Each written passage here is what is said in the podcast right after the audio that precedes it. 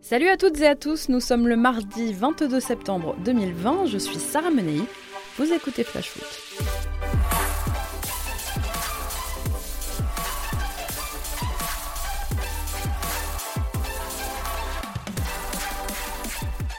C'est reparti pour un tour. Alvaro Neymar, acte 8, scène 3, je vous en parlais hier, une chaîne de télévision brésilienne s'est fait aider d'experts en lecture labiale pour affirmer ce week-end que le défenseur espagnol de l'OM avait bel et bien insulté la star parisienne de Mono, donc de singe. Il n'en fallait pas plus pour que le sujet revienne au centre des débats. Énième rebondissement hier soir, maintenant c'est Neymar qui serait soupçonné d'insultes racistes contre Sakai, un vrai sketch. Selon la radio espagnole COP, le Brésilien aurait qualifié l'international japonais de chinois de merde, voilà voilà. L'OM détiendrait même des images de l'altercation. Alors l'affaire a été mise en instruction par la Ligue qui devrait prendre en compte les dossiers vidéo préparés par les deux clubs, dossiers en cours d'élaboration. Sur les réseaux sociaux depuis dix jours, on a vu fleurir des experts en lecture labiale, un joueur se prendre en photo avec ses coéquipiers devant un avion, un club voler au secours de son joueur sans même imaginer une seule seconde que les accusations de Neymar pourraient s'avérer exactes, et maintenant ça. Sauf que dans cette histoire, les deux joueurs risquent gros. L'article 9 du règlement disciplinaire de la FFF prévoit 10 matchs de suspension en cas d'insulte raciste. Et au-delà du verdict de la Ligue, c'est surtout de la part des supporters que devrait arriver la véritable sanction. Un joueur raciste à Marseille, inconcevable. Bref, tout y est pour que la décision de la LFP soit particulièrement attendue. Vivement que ça s'arrête quand même. Allez, tour d'actu de nos 20 clubs de Ligue 1. On commence par Angers. À un an de la fin de son contrat à Southampton, Sofiane Bouffal disposerait d'un bon de sortie. Une information qui n'a pas échappé à son club formateur qui aurait tenté de le ramener à la maison. À en croire les infos de l'équipe ce matin, le SCO aurait établi un contact avec son ancien joueur sans que celui-ci ne donne pour l'instant suite. Le Betis Séville serait notamment intéressé. Mais je vous vois déjà, supporter angevin, rêver du retour de Bouffal à Raymond Coppa, un jour peut-être. À Bordeaux, maintenant, il y a une rumeur qui tourne depuis quelques jours et qui concerne là aussi le retour d'un ancien en Ligue 1, c'est Atem Benarfa, qui intéresserait Jean-Louis Gasset. Benarfa, un joueur que le coach bordelais a connu lorsqu'il était adjoint de Laurent Blanc en équipe de France. Alors oui, sur le papier, Benarfa c'est séduisant, mais est-ce qu'on parle du Benarfa de Nice ou du Benarfa qui a joué 5 matchs en un an à Valladolid? Est-ce qu'il est en forme? Est-ce qu'il a envie? Est-ce qu'il est prêt à faire un effort financier, à faire des concessions? Oui, ça fait beaucoup de questions.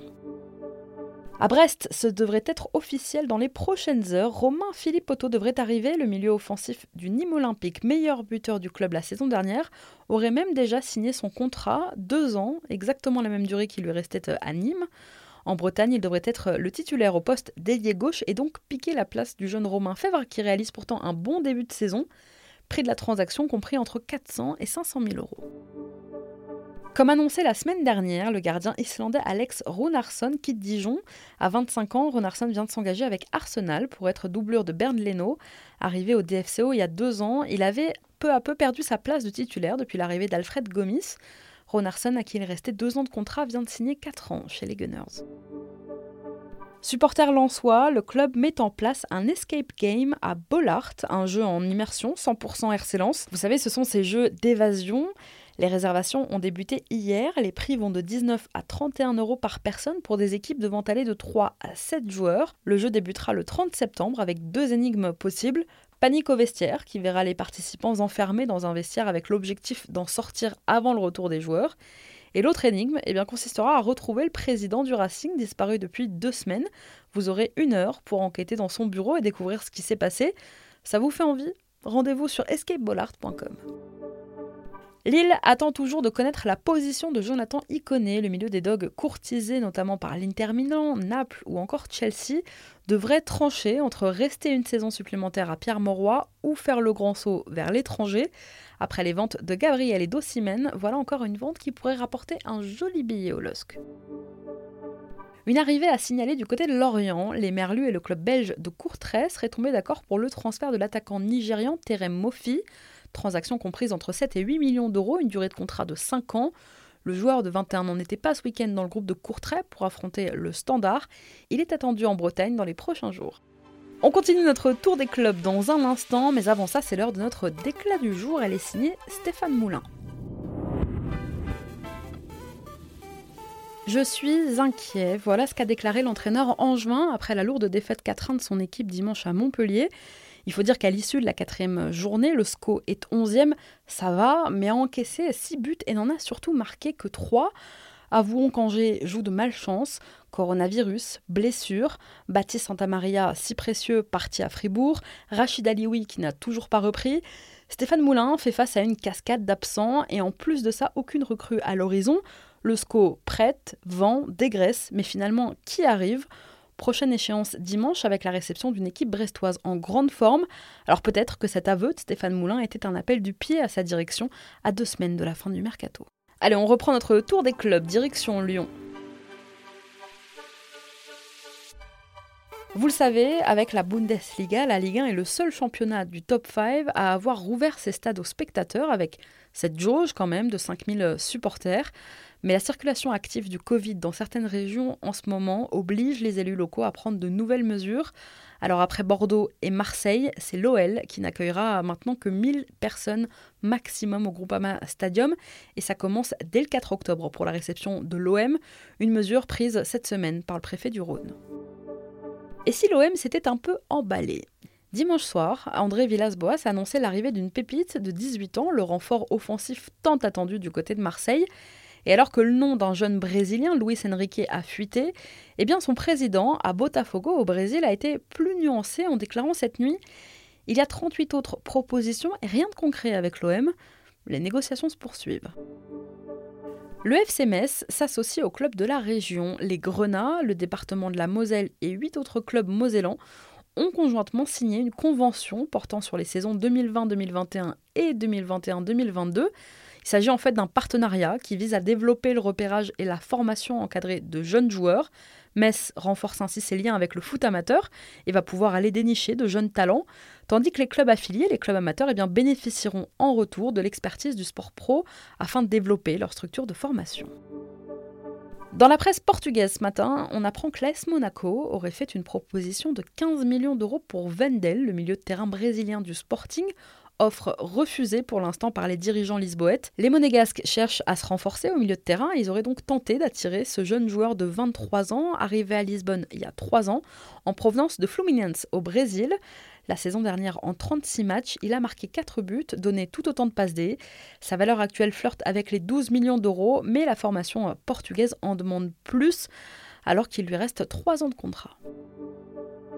Des compliments bien mérités. Après la large victoire des Montpellierins 4-1 face à Angers ce week-end, Michel Darzakarian et TJ Savanier, entre autres, ont reçu les louanges du très sérieux journal anglais The Guardian.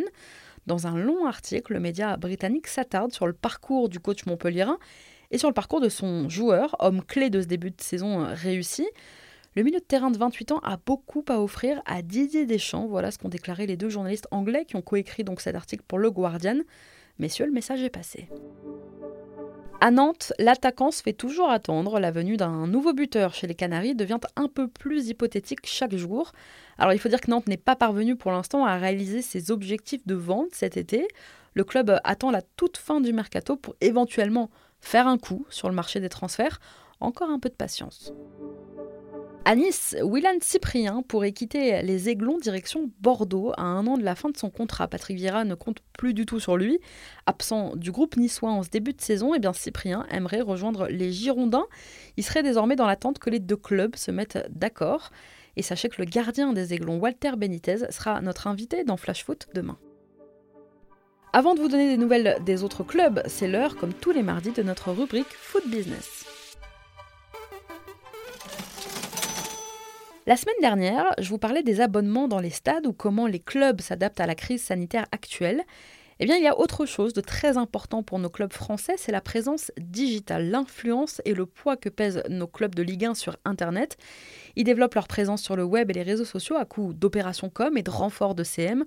L'objectif, entretenir bien sûr le lien avec les fans, les fidéliser et faire rayonner son club dans le monde entier, étendre son influence. C'est finalement une sorte de soft power. Un exemple, et on l'a encore vu cet été, les clubs rivalisent d'imagination et d'originalité lorsqu'il s'agit d'annoncer un transfert. Alors ils ne sont que 6 en Ligue 1, Paris, Marseille, Monaco, Nantes, Saint-Étienne et le LOSC à avoir un compte c'est-à-dire sur les principaux réseaux qui sont Facebook, Twitter, Instagram, YouTube, ou même celui qui cartonne en ce moment, hein, TikTok. Alors, qui a le plus d'abonnés sur le web en Ligue 1, qui est le plus populaire? Eh bien, sans trop de surprise, c'est Paris loin devant, avec 82 millions de followers, toutes plateformes confondues. Derrière, c'est l'OM et l'AS Monaco qui se disputent toujours la place de dauphin, avec respectivement 11,2 et 11 millions d'abonnés cumulés. Les deux voisins sont au coude à coude. Et puis il y a Lyon qui progresse aussi. Alors au-delà des traditionnels réseaux, la Ligue 1 cherche à étendre son influence à l'étranger, sur le marché asiatique notamment. On l'a encore vu ce week-end avec l'horaire très particulier de ce match entre Paris et Nice.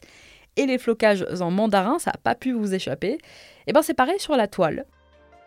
Par exemple, deux ans après son arrivée sur Weibo, Monaco compte aujourd'hui plus d'un million de fans sur le réseau social le plus populaire de Chine. Weibo continue de participer au développement digital de l'AS Monaco à l'international. L'ASM devient ainsi le club de Ligue 1 le plus influent sur la plateforme chinoise, juste derrière Paris, et se classe même en bonne position parmi les clubs européens. Monaco devance par exemple la Roma ou même le RB Leipzig. Alors la question c'est est-ce que ça rapporte de l'argent? Eh bien à terme oui, parce qu'en fidélisant votre fanbase, en communiquant sur vos produits, sur les maillots par exemple, sur les nouveaux maillots de la saison, eh bien vous remplissez les caisses, stratégie euh, marketing hein, toute simple, donner envie aux fans, qui est aussi un consommateur, d'acheter les goodies du club ou le maillot de ses joueurs préférés, et finalement le club devient bankable, les touristes viennent au stade aussi et donc participent à faire rentrer de l'argent dans les caisses. Allez, on reprend notre tour des clubs, direction Nîmes. Je vous parlais tout à l'heure du départ de Romain Philippotto à Brest. Eh bien, pour le remplacer, les Crocos penseraient à Diego Roland, l'ancien Bordelais qui a quitté la Ligue 1 il y a deux ans, évolue aujourd'hui à La Corogne en troisième division espagnole, club mythique qui est descendu en, troisième div. Eh bien, l'Uruguayen aurait donc donné son accord à Nîmes, mais des détails au sujet des clauses restent encore à régler entre les deux clubs. Paris va encore perdre l'un de ses jeunes. Corentin Louakim, a 17 ans, va en effet quitter son club formateur et s'engager 3 ans avec l'AS Rome. Le jeune arrière-droit estimait ses chances assez réduites d'obtenir un contrat au PSG dans un an, et donc Paris a accepté de le libérer pour qu'il rejoigne le club italien. À Reims, David Guillon prône l'optimisme. Après une belle saison dernière, les Rémois entament ce nouvel exercice en Ligue 1 dans la douleur. C'est très difficile en ce début de saison pour Reims, défait sur la pelouse de Metz 2-1 dimanche après-midi. Les Rémois n'ont récolté finalement au bout de 4 journées qu'un petit point et se retrouvent pour l'instant à la 19e place du classement. Mais bon, la prestation de ces hommes a rassuré le technicien rémois qui a déclaré On est sur une mauvaise dynamique, c'est difficile, mais je trouve qu'il y a quand même des signaux positifs. Eh bien tant mieux, euh, David Guillon, parce que dimanche, les Rémois accueillent le Paris Saint-Germain. À Rennes, dénouement dans le dossier Édouard Mendy. Le gardien rennais part à Chelsea faire concurrence à un Kepa en grande difficulté depuis plusieurs mois. Le transfert du gardien rennais devrait être officialisé en milieu de semaine. Covid oblige, ce n'est pas à Londres, mais à Berlin que Mendy passe actuellement sa visite médicale. Le montant du transfert tournerait autour de 25 millions d'euros, une somme dont pourrait se servir le stade rennais pour attirer Alfred Gomis, le gardien en grande forme que le DFCO tente absolument de retenir. Même s'il vient de prolonger avec Dijon, la tentation de disputer quand même la Ligue des Champions avec Rennes pourrait faire pencher la balance. C'est un ou maintien, ça semble vite vu quand même. En attendant, c'est Romain Salin qui devrait assurer l'intérim à Rennes. Et il est bon de rappeler quand même que Mendy évoluait encore en CFA avec la réserve de l'OM il y a seulement 4 ans. Belle histoire. À Saint-Etienne, c'est Wesley Fofana qui aimerait bien lui aussi rejoindre la première ligue et les arguments des dirigeants stéphanois pour le retenir ne semblent rien y changer. À 19 ans, il veut céder à l'offre de Leicester. Absent du groupe stéphanois dimanche pour le déplacement à la Beaujoire, eh bien ces dernières heures, Wesley Fofana a tout simplement retiré toutes ses références à son club actuel sur ses réseaux sociaux. Je crois que le message est clair. Dernière info mercato, à deux semaines maintenant de la clôture du marché, Mohamed Simakan partira, partira pas, à la recherche d'un défenseur central. Rennes aurait jeté son dévolu sur le jeune Strasbourgeois. Le club breton aurait entamé des discussions avec euh, Strasbourg qui en réclame 20 millions d'euros, mais l'Atalanta Bergame est également sur le coup. Merci à tous d'avoir été avec nous, c'était Sarah Menei, vous écoutiez Flash Foot, on se retrouve demain.